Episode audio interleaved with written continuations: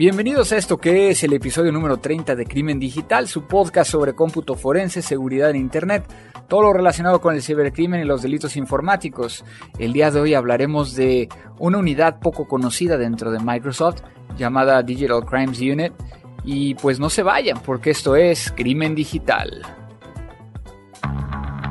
Todos los días, millones de seres humanos nos conectamos a un sistema de información. Vivimos una realidad virtual donde convivimos, crecemos y maduramos. Enviamos y recibimos datos a través de una red donde nadie se conoce.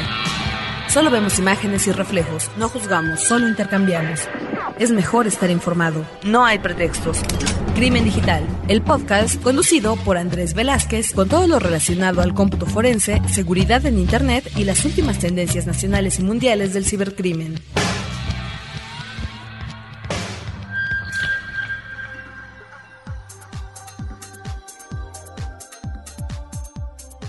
Pues amigos, estamos de regreso después de unas merecidas vacaciones de Semana Santa que vamos a estar platicando el día de hoy de una nueva, bueno, no es una nueva unidad, pero, pero, mucha gente no la conoce. Pero vamos a iniciar saludando a todos ustedes que nos hacen favor de contactarnos en arroba crimen digital, el Twitter de, de este podcast, o en contacto arroba crimendigital.com o en mi Twitter que es arroba cibercrimen. Recuerden, mándenos sus comunicaciones. Por aquí tengo algunas dentro de, Twitter, por ejemplo, donde pues se sorprenden de la voz que traía yo en el episodio pasado, en el 29. Efectivamente, eh, por aquí Rock Me, que se escuchaba increíble la voz. Lamentablemente ya estoy regresando a mi voz original. Por acá también Snaker Security, que estaba investigando sobre el tema de derecho informático en México. Eh, y que gracias por el dato. Ahí cuando hablamos de, la recomendación. Por acá DXP2 también saludamos.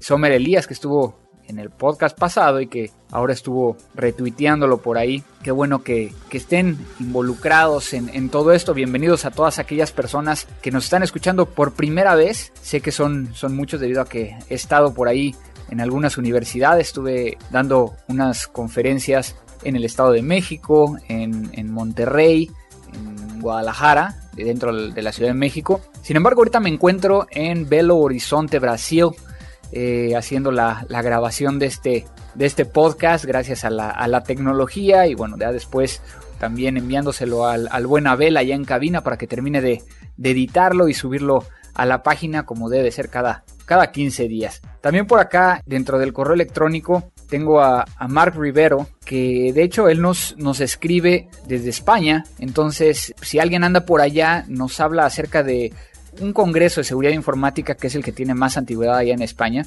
que bueno, como lo leo aquí es No Con Name, que va a realizarse el día 16 y, y 17 de septiembre en Barcelona, para todos aquellos que, que, anden por allá, o incluso, bueno, si andan en otros países de acá de, de América Latina, pues que se pueden llegar a dar una, una vuelta. El sitio web es eh, http dos puntos diagonal diagonal no con name.org. De todas maneras lo voy a poner ahorita dentro del post de este podcast por si alguien tiene interés pues que ande por ahí pueda llegar a asistir también por acá tengo eh, gracias a sus correos a Alfredo de la Cerda que por aquí nos manda un correo electrónico que gracias por los saludos y que bueno que anda estudiando no entonces también le agradecemos que se haya comunicado con nosotros. Joseph Pazmiño que eh, bueno nos, nos, manda por aquí un, correo electrónico. Y también Luis Alberto Madrid Figueroa desde Colombia que bueno que recientemente ha, encontrado este podcast y que le parece genial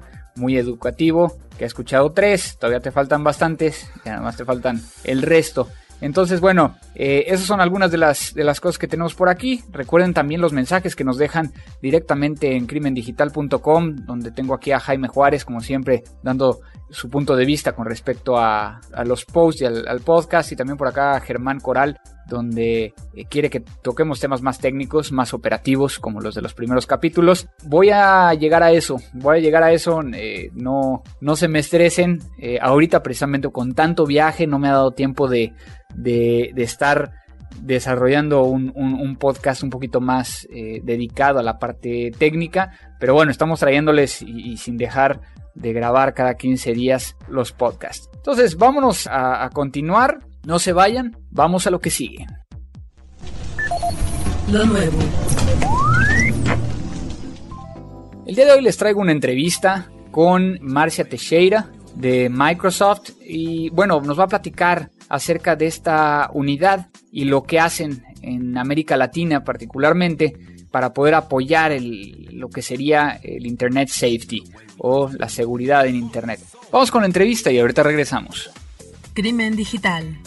Amigos de Crimen Digital, el día de hoy estamos con Marcia Teixeira, que es una persona que, bueno, ahorita se va a presentar ella misma. Pero bueno, bienvenida Marcia, muchas gracias por, por esta oportunidad de platicar contigo. Muchas gracias Andrés, trabajo acá desde la oficina regional de Microsoft para América Latina en un departamento conectado al área jurídica de Microsoft. La unidad se llama en inglés Digital Crimes Unit que es la unidad que trabaja en conjunto con otras áreas de Microsoft para promocionar la Internet segura. Ok, pero bueno, eres brasileña. ¿Es así? Sí, soy brasileña y trabajo en Microsoft hace 15 años ya. Trabajé en diversas áreas y hace 18 meses, año y medio, que estoy trabajando en esta área que, que ahora tengo bastante contacto contigo, Andrés. Claro, claro. Bueno, platícanos un poquito del tema de Digital Crimes Unit. ¿Qué hace esta área dentro de Microsoft? Porque muchas veces pensaríamos de que Microsoft no tiene nada que ver con esto. Entonces, a ver si nos puedes platicar un poquito más de ello. Sí, sí. Bueno, empiezo a decir que todo el tema de Internet segura está directamente conectado con la misión de la compañía. O sea, Microsoft quiere como misión de la compañía tener, uh, ayudar a las personas, a los negocios, a escuelas o a todos los tipos de instituciones a que puedan alcanzar su pleno potencial, ¿no? Entonces, como compañía, ese es nuestro objetivo. Y para que esto pase, nosotros queremos que la Internet sea lo más segura posible. Esto incluye una área preventiva, o sea, educar a los usuarios para que sepan justamente cómo utilizar. Incluye la área de que Microsoft también trabaja que sus productos sean seguros.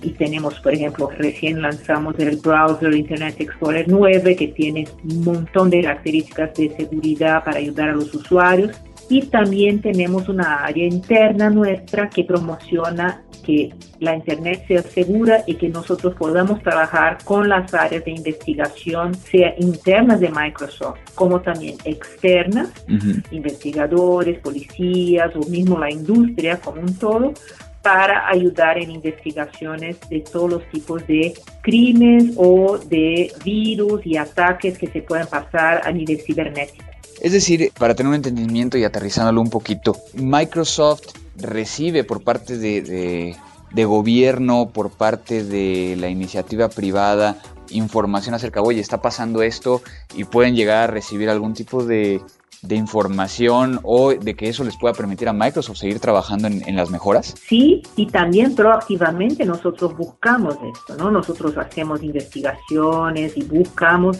problemas que puedan pasar porque la tecnología no solamente es usada por la gente buena, por la gente mala que desarrolla cosas malas, como sabemos, ¿no? Entonces DCU, que es Digital Crimes Unit, es un equipo internacional que incluye abogados, investigadores, analistas técnicos y también especialistas que tienen esa misión de hacer con que de una forma de alianzas podamos crear esta Internet más segura. Entonces, el objetivo acá es justamente de promocionar que la tecnología sea utilizada para las cosas buenas y que nosotros, tanto proactivamente, o sea, cuando desarrollamos nuestros productos, podamos poner características de seguridad preventivas y que eviten ataques y que permitan que los usuarios lo hagan de forma segura, pero también si pasa, por ejemplo, entre la industria, colaboraciones para detectar qué ataques o qué tecnologías que son desarrolladas para el mal Ah, puedan ser combatibles. Entonces ahí no es solamente un tema de que Microsoft lo hace sola como compañía, pero también lo hace en alianza con la iniciativa privada, con gobiernos, con ah, instituciones académicas y con investigadores particulares muchas veces, ¿no? De ahí, por ejemplo, viene nuestra relación con, con ustedes, que justamente trabajamos en la parte preventiva, pero también trabajamos en todo lo que es posible desde el punto de vista técnico, en capacitación principalmente. Sí, que ahí, bueno, ahí vienen dos cosas que quería preguntarte. Por un lado, en alguno de los podcasts estuvimos hablando acerca del Coffee, una, una herramienta de Microsoft que es únicamente para gobierno y que está revolucionando de alguna manera el área forense, el área de reacción. ¿Esto entra dentro del área de Digital Crime Unit? Exacto, exacto. Dentro de Digital Crime Unit tenemos áreas técnicas desde el punto de vista de soluciones como COS, que voy a comentar un poquito más, pero también investigativas o mismo iniciativas. ¿no? Dentro del área de soluciones, vamos a llamar de esta forma, soluciones, tenemos COFI, que es un extractor de pruebas forenses y como tú dijiste, es para que las policías o la área forense pueda justamente sacar informaciones de una forma transparente y recompilar los datos y trabajar en las investigaciones de una forma técnica. También tenemos soluciones, o sea, COFI está distribuido puramente para law enforcement. Nosotros tenemos una forma de verificación de que esto no salga para, para cualquier otro tipo de institución y trabajamos en conjunto con, ah, con instituciones en varios países para distribución de, de la solución. También recién desarrollamos una solución en conjunto con la Academia en Estados Unidos y con National Center for Missing and Exploited Child, que es NICMEC en Estados Unidos, una solución que se llama Photo DNA, una solución que puede hacer con que una foto tenga justamente en comparación con el DNA, del DNA de, de la sangre, una identificación única y que dado que esta foto esté calificada y cadastrada dentro de una central, que es el caso de NICMEC en Estados Unidos, se permite mejor identificación de eh, investigaciones de pedófilos y cosas que pasen durante el mundo. Está todavía en prueba, estamos en, versión beta, pero estos son los tipos de soluciones que Microsoft hace en conjunto con la academia y para ayudar a prevenir o ayudar en investigación. Pero estas, estas no las cobran, o sea, esas las, las, donan directamente, ¿no? Exacto, exacto, sí, se dona, pero hay una regla para, para la utilización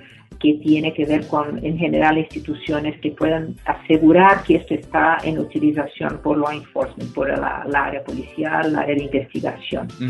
Y uh, nosotros también, dentro de esta área de, de Digital Crime Unit, tenemos toda una serie de investigaciones, por ejemplo, de operaciones para bajar máquinas que tengan botnets o que estén haciendo ataques de botnet. Por ejemplo, recién tuvimos una operación en Estados Unidos donde en la corte tuvimos la, la autorización de trabajar en conjunto con las autoridades o con los proveedores de Internet para avisar a los usuarios que sus máquinas o sus direcciones de IP están contaminadas y ahí se haga toda la limpieza de botnets. O sea, es una, una proactividad legal que Microsoft hace para en conjunto con los proveedores de Internet puedan hacer la, la remoción de, de código malicioso y que pueda justamente no garantizar la, la Internet segura, ¿no? Claro. Entonces, dentro del área más de, de, investigación interna de Microsoft, esto, ¿no? No solamente como una solución. Y bueno, tú, tú perteneces a, a una oficina que, que, se encuentra en Miami,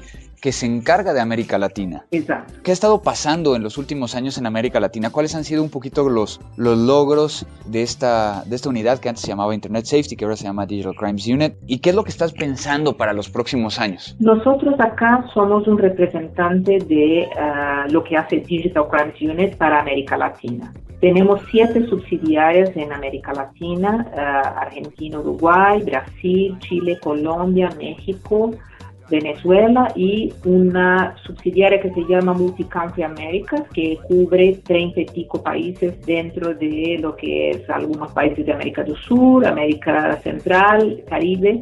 Y nosotros trabajamos con nuestras unidades jurídicas locales y tenemos los representantes en cada país para justamente en contacto con law enforcement, con las autoridades, trabajar en, en, la misma forma como yo comenté, o sea, la prevención, damos charlas, entrenamientos, informaciones acerca de todo esto, de las soluciones, de cómo podemos trabajar en conjunto y también hacemos varios entrenamientos en conjunto contigo, Andrés, y también con algunas otras instituciones como es el ICME, por ejemplo. Este es el punto de vista preventivo, informativo. Desde el punto de vista de investigaciones, como es el caso de botnets o mismo de la distribución de soluciones, nosotros tenemos básicamente una central de información que ahí es internacional, que es el Law Enforcement Portal. Entonces, este es un portal exclusivamente dedicado a las autoridades, o sea, hay que, que buscar con Microsoft directamente la forma de solicitar acceso a este portal y la forma es enviar un correo a leportal.microsoft.com para solicitar acceso a este portal. Se está renovando ahora el portal y también tenemos un evento anual que se llama Digital Crimes Consortium, que una vez al año reúne a autoridades de investigación de todo el mundo donde discuten las tendencias, las mejores prácticas, las colaboraciones internacionales en términos de investigación y de prevención para los crímenes cibernéticos. Claro, digo, pero aquí eh, dejar muy, muy, muy claro, ¿no? Para solicitar el acceso a este portal deben de enviar un correo desde una cuenta gubernamental, ¿no? O sea, que, que sea del área de policía. Exactamente, exactamente. Ya sea policía o, procuración de justicia, lo que sea de cada uno de los países. Entonces, aquellos policías que sé que muchos de, ustedes nos, nos, escuchan aquí en Crimen Digital, pues así es como podrían llegar a tener contacto. Y es también ese medio, porque muchas veces a mí estos policías me dicen, oye, ¿y cómo puedo llegar a, ir a estos eventos como, como el, Digital Crimes Consortium? Es por medio del, portal de Law Enforcement donde pueden solicitarlo, ¿verdad? Exacto. En el portal siempre publicamos, o sea, la gran mayoría de las informaciones que son exclusivas para policías, no publicamos, o sea, va por el canal exclusivo justamente para evitar que gente que no puede, que no está autorizada a tener determinados tipos de informaciones, accedan a ellos. Entonces, eso va exclusivamente por el portal. Ok, ok. Bueno, creo que aquí un, tema que quería yo ah, abordar y que, bueno, ahorita de cierta manera ya lo, lo platicaste, es el tema de la educación. ¿Qué tan importante es el tema de la educación sabiendo que, bueno, por un lado Microsoft ha estado trabajando mucho en el tema de navega protegido, ¿no? El, hecho de, proteger a los menores, hacer entender a los papás el tema de cómo protegerlos. También conocemos, y bueno, yo les he estado platicando aquí a veces cuando voy a dar capacitaciones a, a diferentes países, yo creo que me gustaría saber la percepción de Marcia, que está a cargo de todas estas eh, iniciativas. ¿Cómo estás viendo a, los policías? ¿Cómo estás viendo a las unidades de delitos informáticos en América Latina? ¿Cómo está el nivel y hacia dónde va? Bueno, vemos un, avance muy grande a medida que el número de usuarios, el número de personas que, que usa Internet en América Latina está creciendo de una forma espantosa. Por ejemplo, Brasil es uno de los países, por ejemplo, que tiene el más grande número de usuarios de, de Hotmail del mundo. ¿no? Entonces nosotros vemos ahí que la utilización de tecnología para cometer un crimen está creciendo. No que sea el crimen cibernético per se, pero también la utilización de la tecnología para mediar o crear otros tipos de crimen. Y acá tenemos dos instancias de, de educación. Una, la, la instancia del usuario, que es una instancia que las policías en general vienen trabajando hace muchos años, o sea, mismo cuando eh, se hacía la educación del usuario para cerrar la puerta de su casa,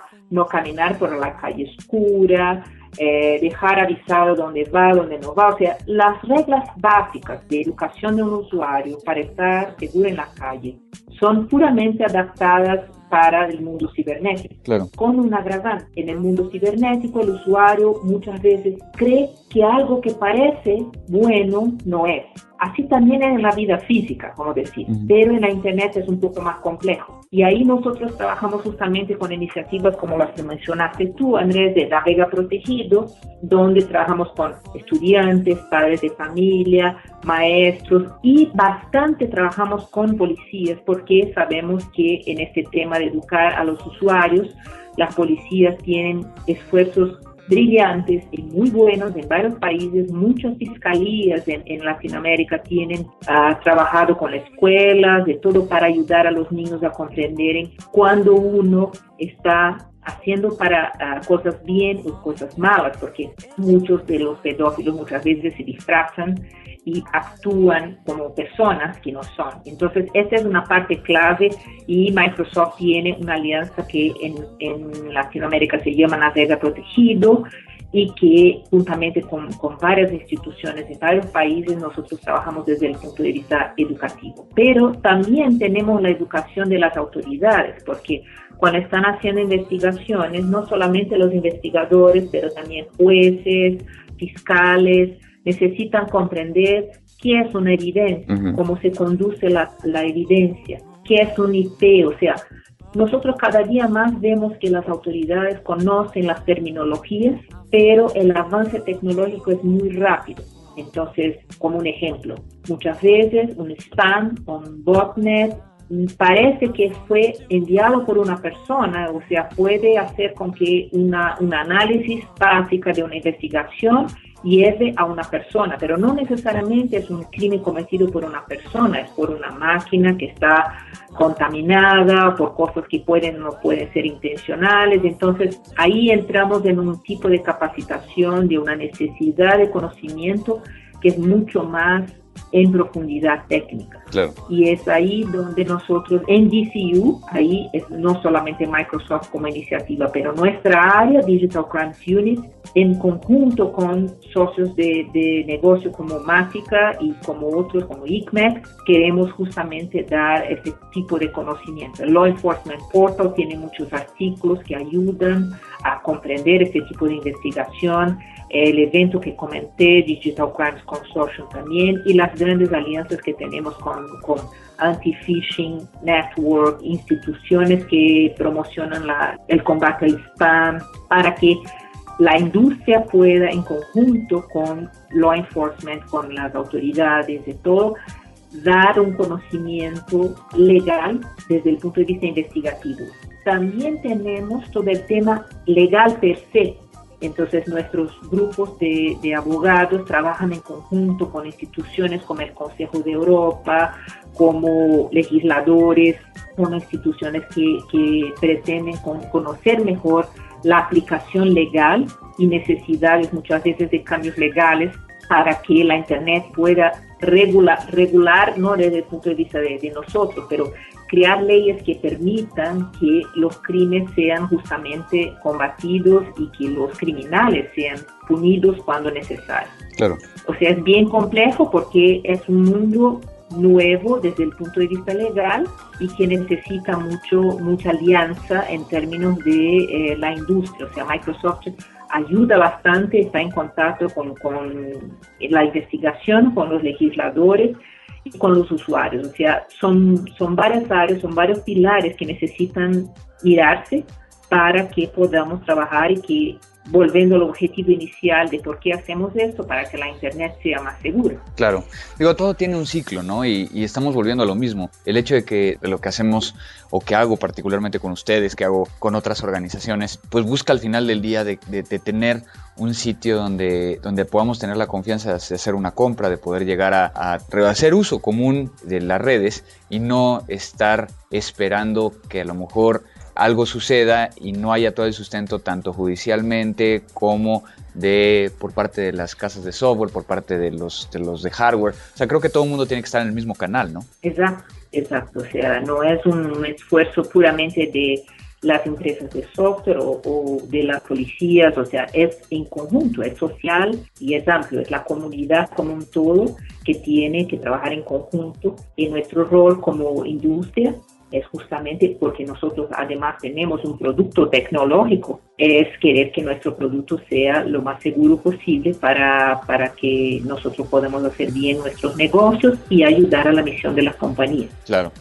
Bueno, pues Marcia, este, se nos acaba un poquito el, tiempo aquí en el, en el podcast. No sé si quieras agregar algo más. Bueno, quiero agradecer a todos por, por la audiencia y decirles que busquen a las páginas de Microsoft www.microsoft.com, todo el tema de seguridad. Tenemos también muchas cosas en la, el sitio de barra Latam, barra Protect, tenemos bastante informaciones para para lo que es la protección y las informaciones extras, principalmente en el tema de seguridad. Muchísimas gracias, Marcia, por, por esta información que, bueno, es, es muy importante y que mucha gente no, no sabe o no conoce que existe esta otra faceta que de forma eh, gratuita, de forma altruista, pues Microsoft está, está realizando para poder llegar a, como tú lo dijiste, crear un Internet más segura. Muchísimas gracias, Marcia. Gracias, Andrés. Muchas gracias a todos. Hasta luego. Recomendaciones.